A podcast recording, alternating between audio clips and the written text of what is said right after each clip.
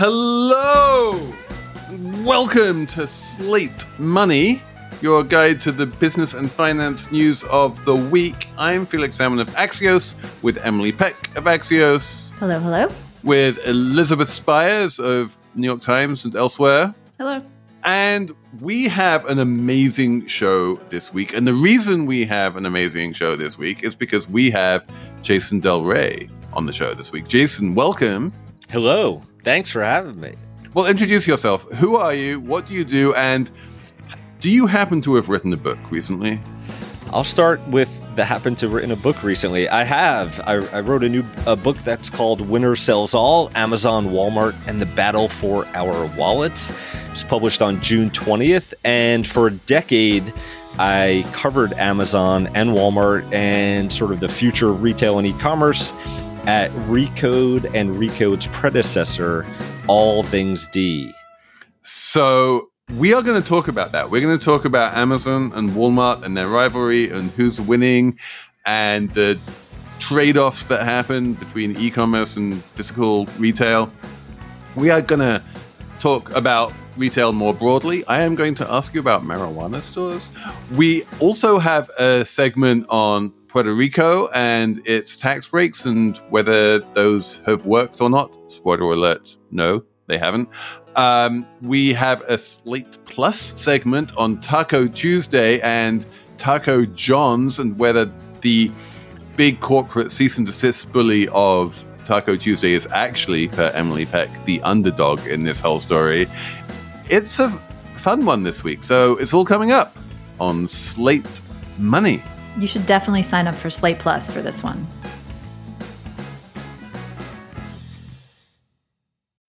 When you need mealtime inspiration, it's worth shopping Kroger, where you'll find over 30,000 mouth-watering choices that excite your inner foodie. And no matter what tasty choice you make, you'll enjoy our everyday low prices, plus extra ways to save, like digital coupons worth over $600 each week. You can also save up to $1 off per gallon at the pump with fuel points. More savings and more inspiring flavors make shopping Kroger worth it every time. Kroger, fresh for everyone. Fuel restrictions apply.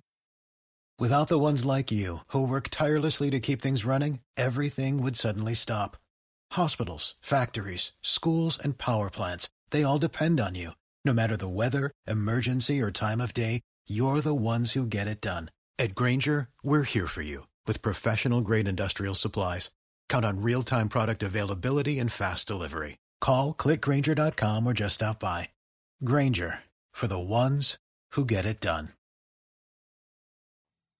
So, Jason, you have written an entire book about Amazon and Walmart, the behemoths of e-commerce and real-world commerce, respectively. Both of them have made attempts to move into the other one's territory. None of those attempts have been massively successful. So tell me, you have this rollicking history of the past, and now, am I wrong to think that we are at a kind of steady state where nothing much is changing for the foreseeable future? It feels like that might be the case, but what I'm seeing right now is actually, I think Walmart is actually getting better at online retailing before Amazon has come close to even becoming a solid player in physical retail. Now, yes, they bought Whole Foods in 2017 and run that operation and are adding pay with your palm technology to every store. But I don't know that experience inside Whole Foods is any better than it was if not, I think some customers would argue it's worse. I am one of those customers, by the way, as a Manhattanite. I think most Manhattanites would agree with me that Whole Foods has got noticeably worse since the acquisition. They've not come close to figuring this out. They've tried their own stores, like Amazon Fresh grocery stores and the bookstores, which they closed down. And so they've really struggled. And Walmart is kind of starting to get their act together in the last couple of years, partly because they were forced to, by the pandemic, start using those stores as pickup and delivery centers. I remember when Amazon bought Whole Foods, every single grocery stock fell. Everyone was like, Amazon's getting into this business and This is going to, change everything. Just like when they bought, PillPack, all of the, pharmaceutical retailer stocks fell. And everyone thinks of Amazon as this great disruptor, which when it gets into a business, like that business just changes forever. But in reality, Amazon seems really quite bad at disrupting existing businesses. I don't know about bad, but I will say, like, as a member of the media, I admit in the past, I've sometimes bought into the idea that the stock drops of these competitors, Amazon, they often think of themselves as the smartest guys and gals in the room, and they're just going to come in and figure it out. And as you point out, they've had a tough time, in healthcare a bit, but that's still early days. But I think the Whole Foods case is absolutely correct that they've been underwhelmed by what they've been able to accomplish, and I'm not totally clear whether it is a mix of arrogance or just lack of expertise, or just that physical retail is actually really hard, like keeping produce fresh and keeping store employees happy and working and productive and all those other things that go into a store. They were not used to it, and they still, frankly, don't seem to be. So they've gone and hired some outside help from the physical retail space, but it's still an open question whether they can eventually have any success here. Well, it's funny, one of the overarching themes of the book is that you sort of come in and say, nobody really thinks of Walmart as an innovator, but, all this interesting stuff has been happening behind the scenes. And I remember I worked at Walmart in 94, 93 in rural Alabama. I remember there are people talking a lot about Walmart's just-in-time inventory system, which was considered innovative, but it had nothing to do with the internet or anything like that. Can you talk a little bit about some of the innovations that they have made that, people don't really know about, or you would consider on par with some of the stuff that Amazon has done? Yeah. So, if you go back to the time you're talking about, even before Amazon existed, they had this, communication system that allowed all the stores to communicate with each other. It was a satellite system.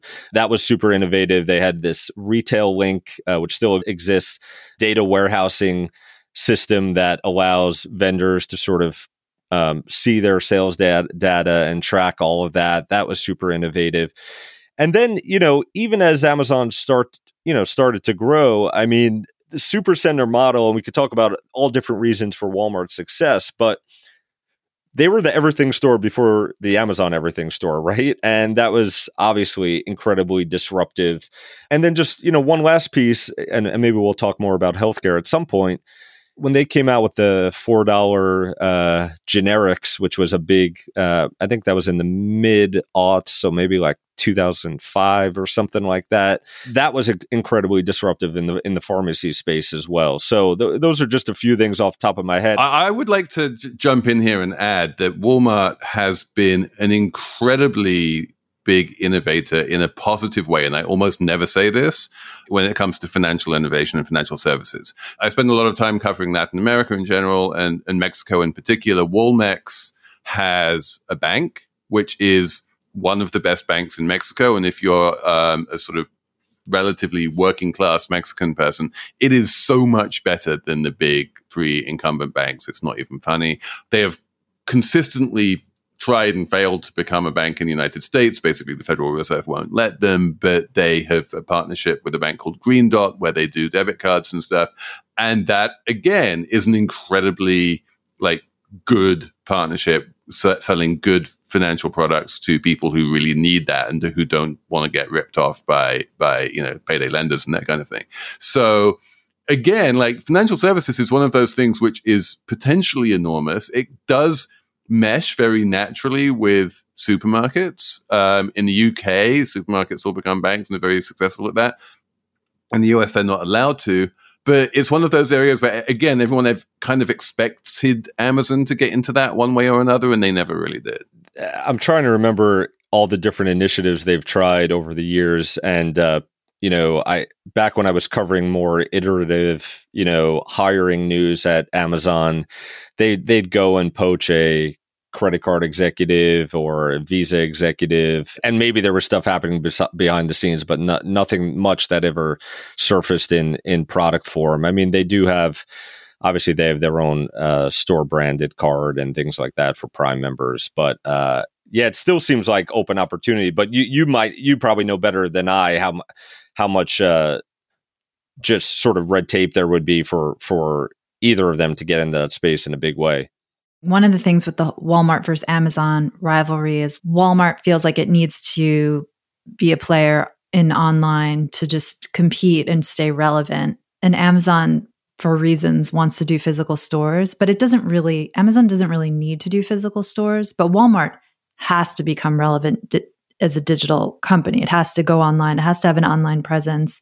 You can't be a physical retailer now without an online presence, right? I mean, that's just not possible. Unless you're a Trader Joe's is like a weird, right? A really weird exception that I'm fascinated with. But and we are in suburban New Jersey, a Trader Joe's family. But no, to your point, I think that's right. I think though Amazon sees physical retail a couple of things. One is as they sort of saturated, U.S. households in terms of getting Prime members among the households they were going to.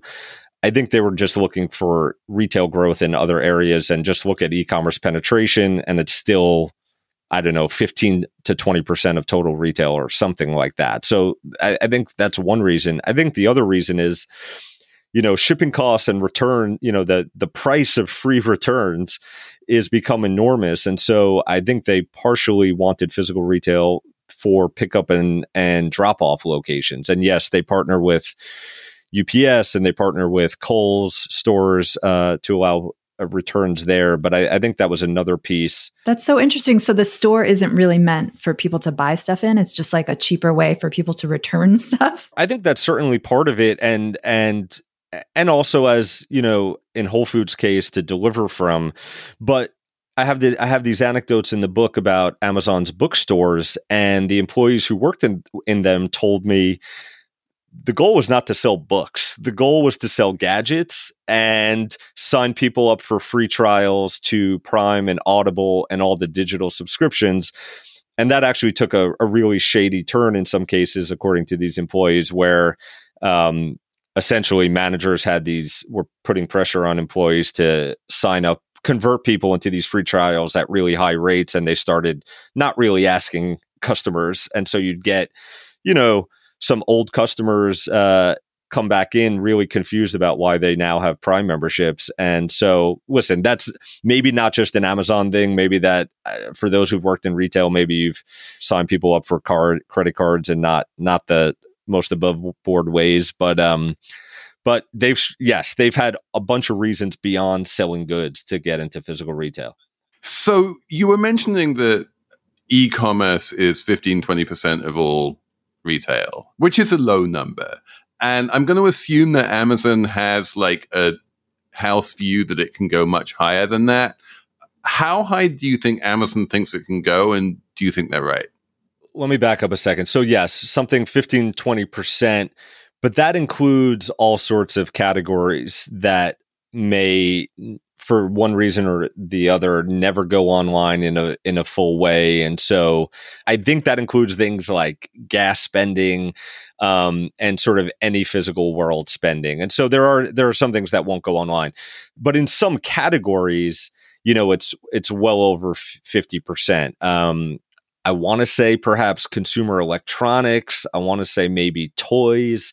I don't know how high Amazon thinks it can go. There are plenty of people who think it'll go 50%, and that the other 50 will include things that may never go online. I think the bigger issue for them has been Prime is so important to them, figuring out new ways over the years to get sort of into lower income households with a Prime membership. And, I have a chapter that just goes through their sort of attack on the Walmart customer and through discounts and monthly, being able to pay monthly versus annually and the like.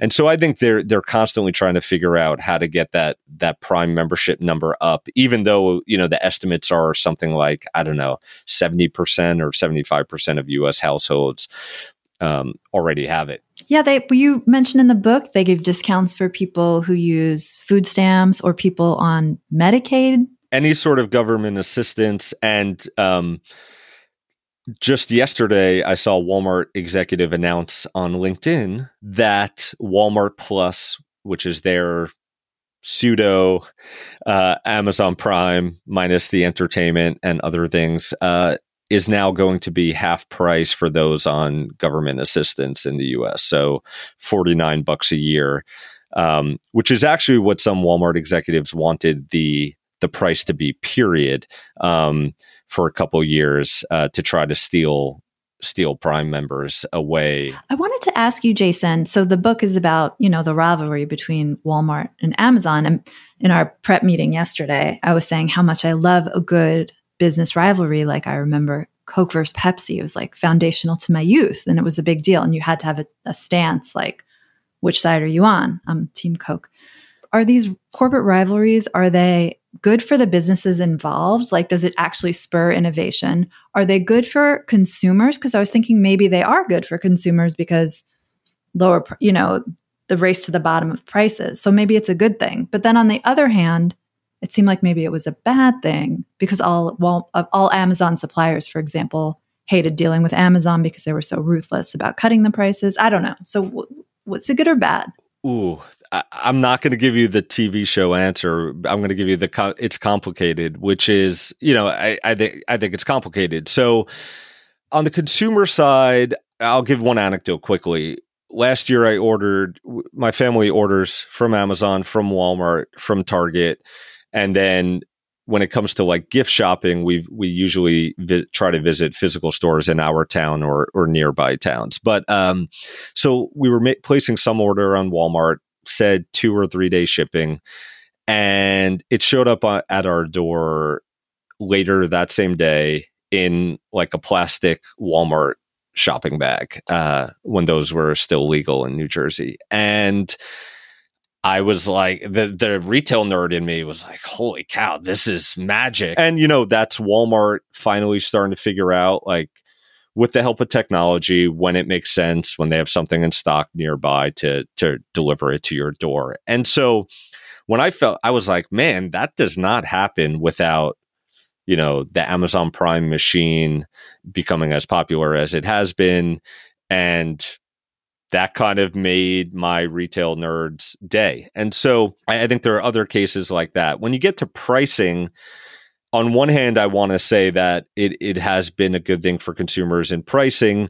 But I do also believe that, you know, there are a couple of these cases going on where Amazon's being sued and sellers are claiming that Amazon doesn't let them price things more cheaply elsewhere on the web, and they could because they don't have all the Amazon fees. Like, I buy some of that argument as well, and so I think on consumers it's complicated, but on the convenience aspect, I think it's kind of been a no-brainer that the rivalry has been a good thing for me as the person behind a keyboard, wanting to get something as quickly as possible. I have a foreigner's view of Walmart and of US retail in general. And we're going to talk a little bit more about shopping malls, but specifically about Walmart in places like New Jersey, you know, middle-class America. People have very large houses. They have very large cars. They can drive their large car into the parking lot of a Walmart. They get a very large shopping cart. They fill it up with a huge amount of stuff, and then they take it back to their large car and they store it in their large garage, and then they slowly consume it over time. And what they're doing is they are basically doing a huge amount of that last mile logistics work of like storing in bulk and having things available just when you need it because it's in your garage, and driving back and forth and picking out what you need. That work that used to be done by, you know, mom and pop retailers who like were next door, and they would do the ordering and they would do the storing and the transportation, and then you just come in for a can of beans. Now you store, you know, 3 dozen cans of beans in your garage and pick one out when you need it. So all of that outsourcing of transportation and storage that was built into the Walmart model and built into the US retail model clearly allowed Walmart to charge much lower prices for stuff. And when you sort of de-outsource that, when you move back to this model of like, we're just going to deliver you stuff as you need it, that's naturally going to increase prices. No, and like, and I just don't see how Amazon or Walmart or anyone else in a world of like instant free delivery can possibly be that, you know, can possibly have any of those economies. On the Walmart side, I'd say that's why we've seen them push very heavily into their pickup business, which is hugely popular. Now still requires, you know, an employee to work very hard. So we use their pickup business pretty regularly, and the difference to what you described is with their pickup business, we don't make a $200 order to pick up. We need 3 or 4 things, and the price is the same or maybe a little cheaper than Amazon's. And, you know, my wife or I will be, you know, we have a Walmart 10 minutes from us, so we're usually within striking distance of it. They've leaned very heavily. And, you know, it just reminds me, I talked to a guy a former executive for the book. His name is Greg Foran, old school retail exec. He now actually is the CEO of Air New Zealand. He's from New Zealand. And, you know, all these anecdotes in the book where he's telling the e-commerce folks, he's like, wait, like, you want me to invest in all this like expensive delivery? Like, the best model is the model where basically what Felix described, right? And so he became a fan of pickup because he knew they had to, but he was always really against the delivery business and the delivery model. And they've pushed into it, but I think in a sort of a more moderate way than they would have if they had sort of an e-commerce mind running the store business as well. I should have asked you before we talked about winners and losers, but we didn't talk about Amazon and Walmart workers. You hear a lot less about Walmart workers these days. Their efforts to unionize were a failure, but it seems like the rivalry between the two companies, again, maybe was a loss for them. I'm not talking about the executives you spoke with. They're winning. I admit that when the Amazon workers at the Staten Island facility won that first union vote, I really thought, and according to people I talked to inside like Walmart, they were kind of expecting a real sort of renewal there and momentum there on the labor front, and it largely hasn't happened. But one thing that has happened is Walmart hired a whole slew of Amazon warehouse execs and logistics execs, and there were some real like culture clashes inside the warehouses with some former Amazon leaders basically being expelled by their workforce for trying to bring the Amazon way and into Walmart fulfillment centers. But over time, we've seen now former Amazon execs rise up inside the supply chain and logistics side of Walmart. And so the effect, I mean, listen, I think there has been, whether the wages are enough or not, I think Amazon did force Walmart and other retailers to step up on the hourly wages. Again, there's a fair argument about, is it a living wage or not? And so that's one thing. But on the other hand, I think the automation, which is a whole nother topic, but the automation of Amazon warehouses, while it's eliminated some tough work, has also added, I think many experts would say, to the injuries inside Amazon warehouses from the speed that's now required. And we're seeing some of that start to be transported into Walmart facilities as well. We do need to talk more about retail, but first, a couple of ads.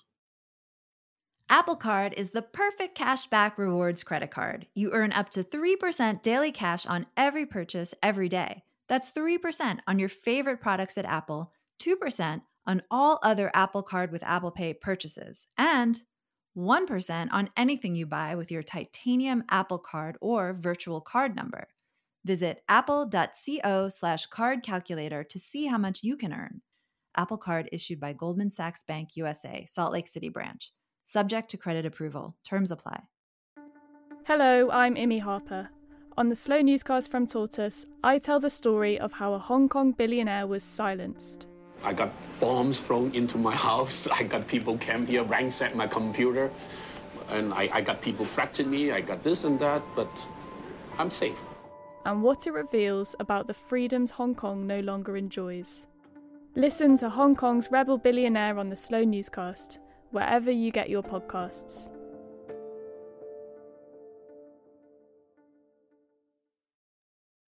Let's check back in on the retail apocalypse, both in terms of like shopping malls and in terms of high streets. Where do we stand now, 3 years after COVID killed everything? So there's long been this idea that the U.S. has been overstored for decades, and now more recently we've seen city centers, retail in city centers, really struggle. I think large part due to work from home. But I mean, to me, it's kind of pretty simple. It's like mediocre retail, physical retail is going to die, and very good to great retail will, physical retail will continue to exist. If you're selling any sort of item that can easily be found on Amazon or Walmart or Target's site, and that is now millions and millions of products, and you do not either have some amazing customer service experience inside the store, or your curation for some reason is, you have sort of magnificent merchandising and or curation, like you're going to go away. And so that's sort of how I look at it. And I talk with, the small shop owners in our town about how they try to make it work. And we have this gift shop, and he carries some stuff that's on Amazon, but he also has 5 people working in his store at all times, and you're going to get just great service. Now, I did not ask him what he's paying those 5 people. So that was probably a bit, an important question that I missed, but you go into that store and you're taken care of, you feel taken care of, and you feel like you're going to go out having made a good decision. And so anyway, that's sort of how I look at where we're at. I think malls, again, the anchored. They've just become theme parks, like experiences. They're not selling. I mean, I wrote a story a couple years ago, and I talked to, I think, developer city planners in Madison, Wisconsin. They were big fans of combined residential, properties that were part residential. So they're turning part of the parking lots into condos, part entertainment and quote experiential, and then part retail. And so I think you sort of need that to succeed. But we'll see. I think I would have expected a lot more malls to be out of business by now because of COVID. And maybe if the worst parts of the pandemic lasted longer, we would have seen that. But bad and mediocre retail is going to go away. And is. Do you think another issue is that retailers reacted so strongly to what they perceived as a threat from shrinkage and shoplifting that they degraded the customer experience? Like we have a giant Target close to me, and I went there last week to just get toiletries, and everything is behind a locked counter. So it took me like 20 minutes to get 5 things, and I just thought, I'm just going to order this off of Amazon next time because this is pointless. Yeah, I mean, we're seeing some retailers saying like they overreacted to shrinkage, and then others still talking about it as a huge problem while not actually disclosing, what the real numbers are. But I think it is a problem. But the experience is, I mean, terrible for a different reason. Like I'm thinking of going into a Whole Foods store right after the acquisition and bumping shoulders with all the delivery people. And it wasn't their fault that they were doing their job, but like that experience degraded for that reason. And yeah, you don't want to have to call a manager or, for what were some of the products you were looking for? I needed razors, shave gel, deodorant. Deodorant? Yeah. I mean, the razors have always been locked up, but deodorant? That's new. People stealing goods is not only bad for the stores that they steal it from, but it's also good for Amazon because Amazon is where they turn around and resell it. I mean, Amazon would say it's very bad for them too, and they're spending upwards of X hundreds of millions of dollars a year and employee resources to combat it. And I think they are trying. I watched the CNBC documentary, and there was video footage of a woman at one store filling up a shopping cart and then just running out the door with the full shopping cart. And then I think they did something where they like locked the wheels of the shopping cart. And so then she's trying to drag it out the door. It eventually tips, and I think she just ran off. This is a really fascinating, unexpected wrinkle to the whole question of how physical and electronic retailing interact. And I've written about this in the context of luxury goods and sneakers and other collectibles, is that there didn't used to be a huge sort of profit margin in stealing such things because there wasn't an easy way of selling them.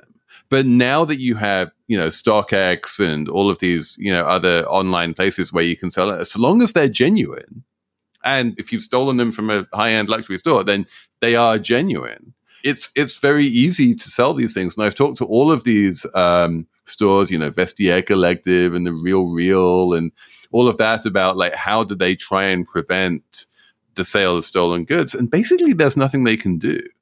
Is that what they told you? We'll link to the story in the show notes. I mean, obviously, they're not going to come out and tell me on the record, there's nothing we can do. But when I pushed them and then said, what are you doing and how do you prevent this? They just didn't have any answers. Sounds like a real problem. But your point about they are genuine products, I remember a few years ago, I interviewed, he's still at Amazon. He's an executive who sort of runs the third-party seller relationship business. And we were talking about the growth of their marketplace and all the problems that sellers have with rivals, trying to hijack their listings and all this stuff. And essentially, I said, why? Do you really want to sell every product? What? I don't know, 5 million products seems like, or whatever the number is, seems like a pretty good selection. I think you guys have won. And he was like, we want to sell every genuine product in the world, no matter, I forget his exact language, but it was essentially no matter how we, whether it's who we get it from, if it's 3 resellers down, it is fair game on our site. Now, they would say not stolen goods. But anyway, genuine is a problem, I guess. I have one other retail question for you, which is across the country, but definitely here in New York, there has historically, over the past few years, been a lot of wailing and gnashing of teeth about empty storefronts. Is the great Deus Ex Machina coming in to save retail marijuana? I feel like marijuana stores have come in everywhere, and marijuana is single-handedly going to save retail because that has enormous retail margins, and there doesn't seem to be any limit to the number of marijuana stores that retail can support.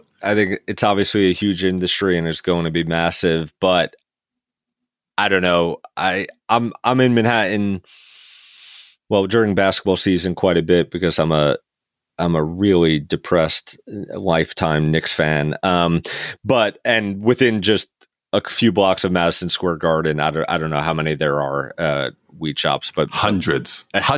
Yeah. I mean, I think there is a limit. So I'd say that bit, but presumably they're all paying rent, in a way that, and those are all empty storefronts that were generating no rent before. I feel like this is a boon to the local economy. I think it's probably a short-term fix. I don't know. But maybe, I haven't smoked a lot of weed recently, so maybe I'm the problem. The question I have, and if any Slate Money listener out there knows the answer to this question, I really want to know. The problem in New York is that all of those stores are illegal. None of them are licensed. Oh, right. And my question is, given that they're breaking the law anyway by, operating and selling marijuana in the first place, are they paying their sales tax? I have a question. I don't even know if it's a question or more like a lament, but Amazon and Walmart, did they ruin shopping? Because shopping used to be a fun, enjoyable activity. People didn't just go to malls to buy stuff. They went to malls to do something, right? So did Amazon and Walmart kind of ruin that, or did Netflix ruin that? Do people not go shopping for fun anymore because there are more fun things you can do at home on the internet now? And does anyone shopping anymore? Or is it just me? Well, I think, and this isn't, I won't claim this is an original thought, but Amazon and Walmart, like those shopping sites, I look at them, they are, to me at least, like buying sites. Right, buying sites, yes. Not shopping sites. Yes. And so I happened to visit a mall earlier this week to meet a friend from overseas. And after we met, I walked around and ended up walking into what I later learned is the largest chain of, I think it's a Canada-based gift shop and bookstore called Indigo. And I stayed like 45 minutes in that place. Part of that was because I eventually found two copies of my book in the back of the store, found a manager, asked her if I could sign the books, and then she took photos of me. So that was part of it. But like prior to that, I was still having a good time. I don't know. The mall was empty. I mean, it was really empty. It was a weekday in the summer. This is Short Hills Mall in New Jersey. It is a good high-end, too expensive for me often mall. But like, so my only point is, I think there's two different things, but I think a lot of people want to spend time in different ways as well. I don't know. What do the rest of you think? I never liked shopping. Yeah. Even like walking down a street in the village or something, and there's like cute little shops you can like pop into. It's not in my genes. Elizabeth? Yeah, I think it's just, some of it is, a lot of the shopping experience is now just kind of fragmented because we don't have malls where it's really a community space. And some of it is we find communities in other places. But I think a little bit about what Jane Jacobs called placemaking, where you're essentially creating an experience around things like retail and, living space and stuff like that, so that people want to be in proximity to the retail because it's adding other things or their environmental aspects that you like. And when I walk through Midtown and you see these kind of, chain stores taking up all the retail space and there's nowhere to kind of sit or congregate, not enough outdoor space that's really blocked off from cars. And then the pandemic happens and people complain that nobody's coming into Manhattan voluntarily. It's like, well, why would you? You might go in because you specifically need something, but you wouldn't have that kind of leisurely browsing experience that you had in the mall in the 90s, or there are too many substitutes for it. Walmart kind of ruined the pleasure of shopping too with its physical stores. I don't know if Felix has ever entered a Walmart. Yeah, I mean, do people enjoy shopping at Walmart in the way that did Walmart ever make an attempt to create like the weird dark corner where the teens hang out in the way that like the malls used to back in the day? I think before Walmarts became supercenters, they were more like cozy is not the right word, but now if you go into a supercenter, it feels like you're in a badly lit, fluorescent, in-your-face warehouse. And it's just, I always feel like my depression level cranks up anytime I go into one. One more thing on that initial lament. I'm looking. It triggered something I wrote. So this is 10 years ago. So I worked at Recode for a really long time, but I joined before it was Recode, and it was still All Things D, which anyway. So I wrote this piece in December of 2013, Emotionless E-Commerce and the Death of the Joy of Gift Giving was my headline. And it was basically how I was a lazy husband who did all of my shopping for my wife a week before Christmas, and I did it all online, and there was no enjoyment to it. So we feel each other a little bit on this. Yeah, we're connecting. I see. Yes. We're going to have a quick break and then come back and talk about Puerto Rico. This episode is brought to you by Progressive Insurance. Hey, listeners, whether you love true crime or comedies, celebrity interviews, news, or even motivational speakers, you call the shots on what's in your podcast queue, right?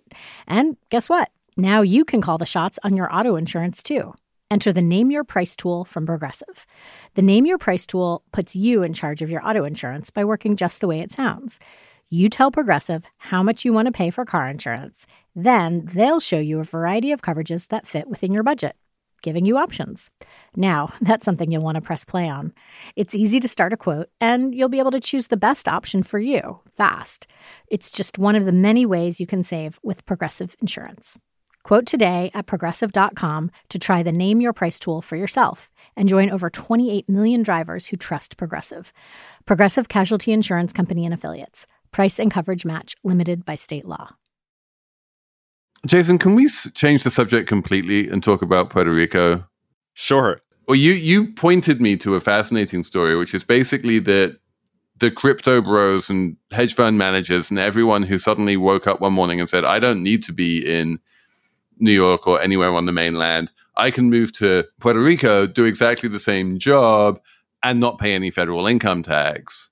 Now there's a little bit of a crackdown on those, right? Yeah, there seems to be, and it seems like the government in Puerto Rico wants to help crack down on these wealthy Americans who are or mainlanders coming and you know not sort of sharing the benefits they're reaping with the island. And actually, there's an Amazon seller community there as well, and I have not been smart enough in the past to ask them that seller community about tax stuff, but there seems to be a little crackdown. Felix, I think when we were talking a little bit about this beforehand, you had mentioned there's a lot of gray area in some of these, you know, businesses into determining like where the actual work is happening, right? Right. I mean, so this is the idea. Like all of these laws were written in the day where it was obvious where you earned your money.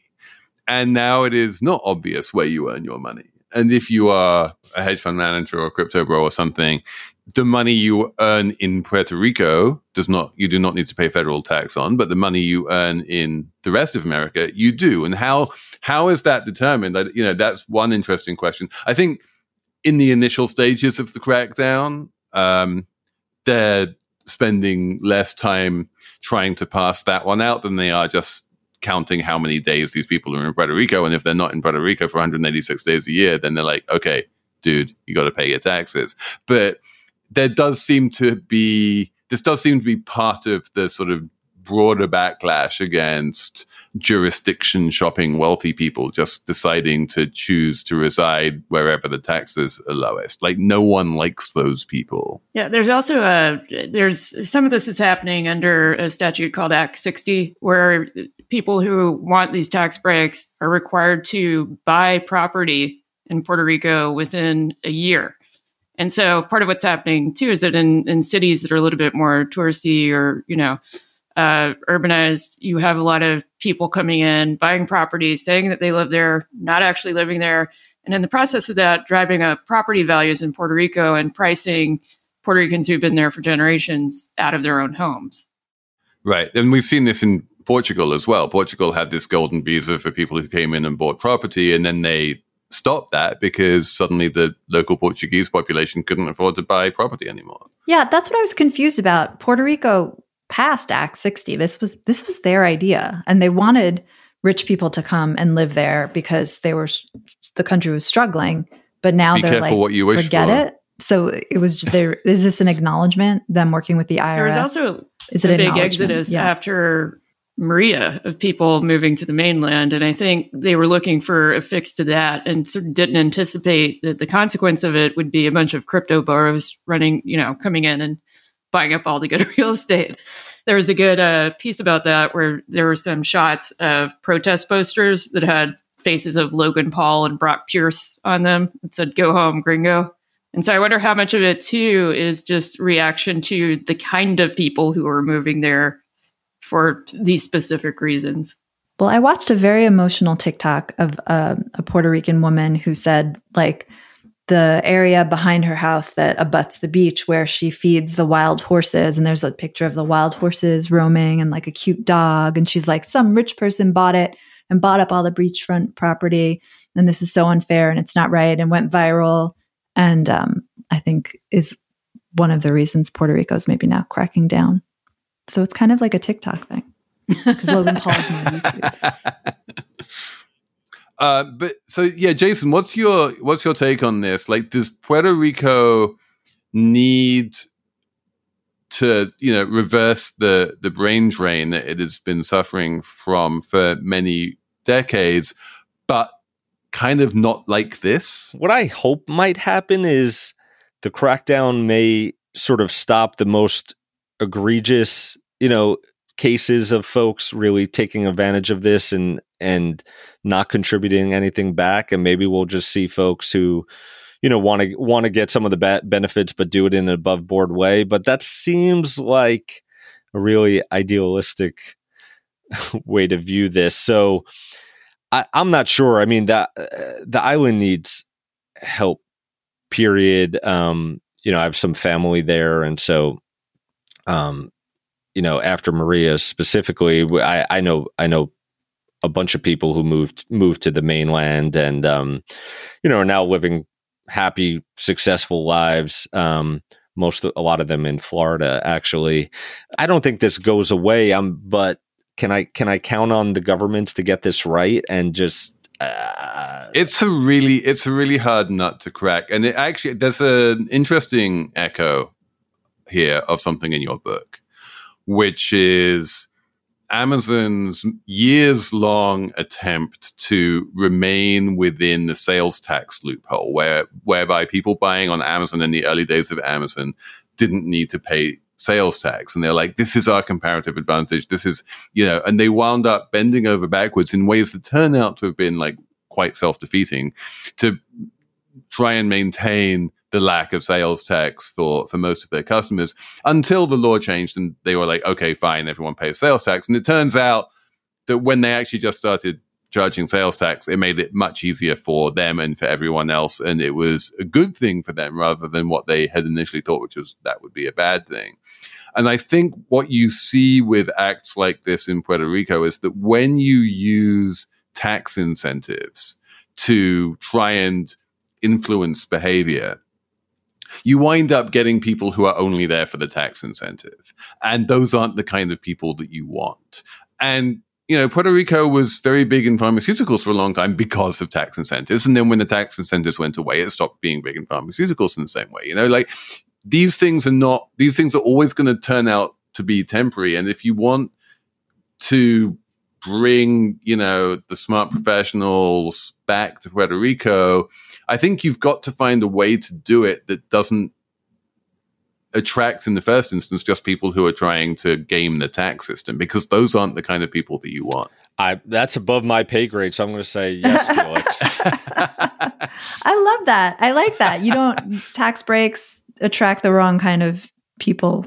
Theory is good. I support it. I love that part of your book that Amazon finally gave up trying to sort of game the sales tax system. And once it did that, it could expand and build warehouses wherever it wanted. And that really helped it boost its growth. So it was like its proclivity to tax dodge was holding it back basically all those years. That's what leaders there say in hindsight. I think at the time, I think some saw that, but some didn't. But I have this fun little anecdote with, I think it was a tax executive at the company, and he kept like this long list of all the things they couldn't do because they were trying to avoid collecting sales tax. And like Bezos would come like peek at this list and of all these innovations they were holding back. And then eventually the biggest one was building giant buildings stuffed with merchandise all over the country. But that's worked out pretty well for them. Let's have a numbers round. Emily, what's your number? My number is $1,001. That's the median weekly earnings of a full-time working woman in the U.S. right now. And the reason it's interesting is because it's about 84% of what the median male earns. And that is the narrowest gender pay gap we have seen in the U.S. So it's a bit of good news. So women make about 15.5% less than men right now, and that is the narrowest that wage gap has ever been. So it's like a mix of things. It's because pay went up for the low-wage workers, and women make up a majority of low-wage workers, so that helps. And then also remote work for the higher-wage workers kept more women sort of attached to the workforce and earning money throughout the pandemic. And it's a real turnaround from what we thought would happen at the beginning of March 2020 when people like me were writing about the coming she session. We were wrong. Didn't happen. Didn't materialize. So it's a little bit of good news, I guess. Although the bad news is still there's a big gap between what women and men make. My number is $386.95. That is the entry-level lowest hourly pay for a captain on the United Airlines 767-400. There are two pilots on every plane. One is the captain and one is the first officer. They both can fly the plane. They're both qualified pilots. They both do the same job. But only one of them is the captain, and the captain is a more senior, higher paid position. The entry-level hourly pay for the first officer, who's the other pilot on the plane, is $109.42. So basically less than a third of what the captain gets paid. That's weekly, daily? That's per hour. Per hour. Oh. Per hour. Oh. Yeah. Yeah, these pilots get a well paid. I was like, that doesn't sound like a good wage, but an hour. Pilots I'm with get, you now. They wind up flying roughly 1,000 hours a year, so you can sort of multiply those by 1,000. So the entry level pay for a captain on the 767-47 is $390,000 a year, something like that. Good money, not bad. What's interesting is that if you look across United Airlines, American Airlines, and all the other big airlines, they have a massive shortage of captains, and that roughly half of the first officers who are offered promotions to captain turn them down. I've written about this a little bit in my newsletter this week, that it is very, very common for first officers to be offered a 40, 50% pay rise to captain and for them not to take it. And the airlines haven't quite worked out how to solve this problem. Why? Why won't they take it? Because if you're a senior first officer, then you have a lot more control over your schedule. If you get promoted to captain, you become a junior captain and you have no control over your schedule. And you can, and it's just a lot more stress and you're away from your family more. And they're like, I need my work-life balance and I'm just going to make less money and have a happy life rather than make, an extra $100,000 a year. And this is a big thing in the pilots industry right now. Why don't they fix the way the job's structured? I think that's what they're ultimately going to have to do. And they've tried to do this in the new union contract, but it's not clear whether they've done it enough. It looks like everyone expects that there's going to be this sort of endemic captain shortage for a while yet. The airlines really screwed things up, right? I mean, they let so many people go at the beginning of the pandemic. They have these really big labor shortages now. And I see all these contracts coming out, the union ones where pay is going up. Yeah, like you said, 40%, things like that. It just seems like there should be a case study at some point. Yeah. Don't lay off all of your employees because of a temporary event. Yeah. What were they thinking? Didn't they realize it would end at some point? Elizabeth, what's your number? My number is $718,000. And that is the base pay for a high-end Google engineer. Apparently today is the tight labor market edition of Numbers Round. But this is relevant because they also... people at that level also typically get a bonus, and it can be up to $605,000. And this is not including equity comp. So this is what decently paid engineers are making at Google. And it's relevant because 60% of Google employees surveyed this year think they're underpaid. If you're living in Palo Alto on $1.3 million a year, you can barely get by. Google does a survey every year, apparently, to gauge, employee satisfaction. And it's down by 6% from last year regarding comp packages. But that's not what, the median Google worker makes, right? The median number is $279,802. So starvation wage. Jason, do you have a number? I do. My number is 6%. And that is the percentage of overall visits to a primary care doctor that can be fully taken care of via telehealth instead. And so this comes from my healthcare chapter of my book. Amazon was studying the right way to get into providing medical care. And they talked to some primary care physicians. They studied about 50,000 different reasons that people would visit a primary care physician. And then they were trying to figure out what telehealth could do. And so when we see now Amazon buy One Medical, which provides visits to a physical doctor's office, and we see Walmart opening up their own Walmart health clinics, which are physical clinics, sort of super centers of medical care. This is part of the reason why a very small percentage of visits to a doctor, despite the rise of telehealth, can still be handled solely by a telehealth visit.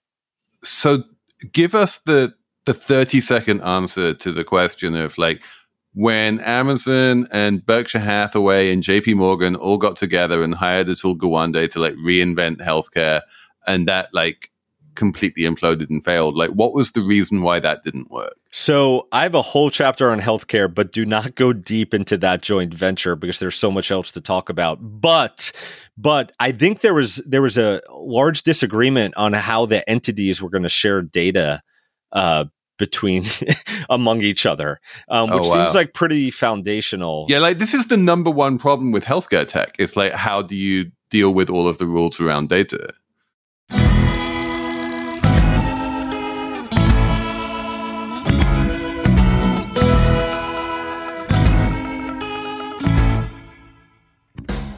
I think that's it. Thanks so much, Jason, for coming on. It's been amazing having you on the show. We definitely need to get you back, whether or not you write another book.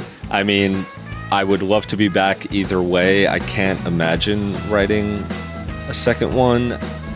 Yeah, thank you. Thank you to Shana Roth for producing. Thank you for all of you guys for sending us your amazing emails on slatemoney@slate.com. And we'll be back next week with another Slate Money.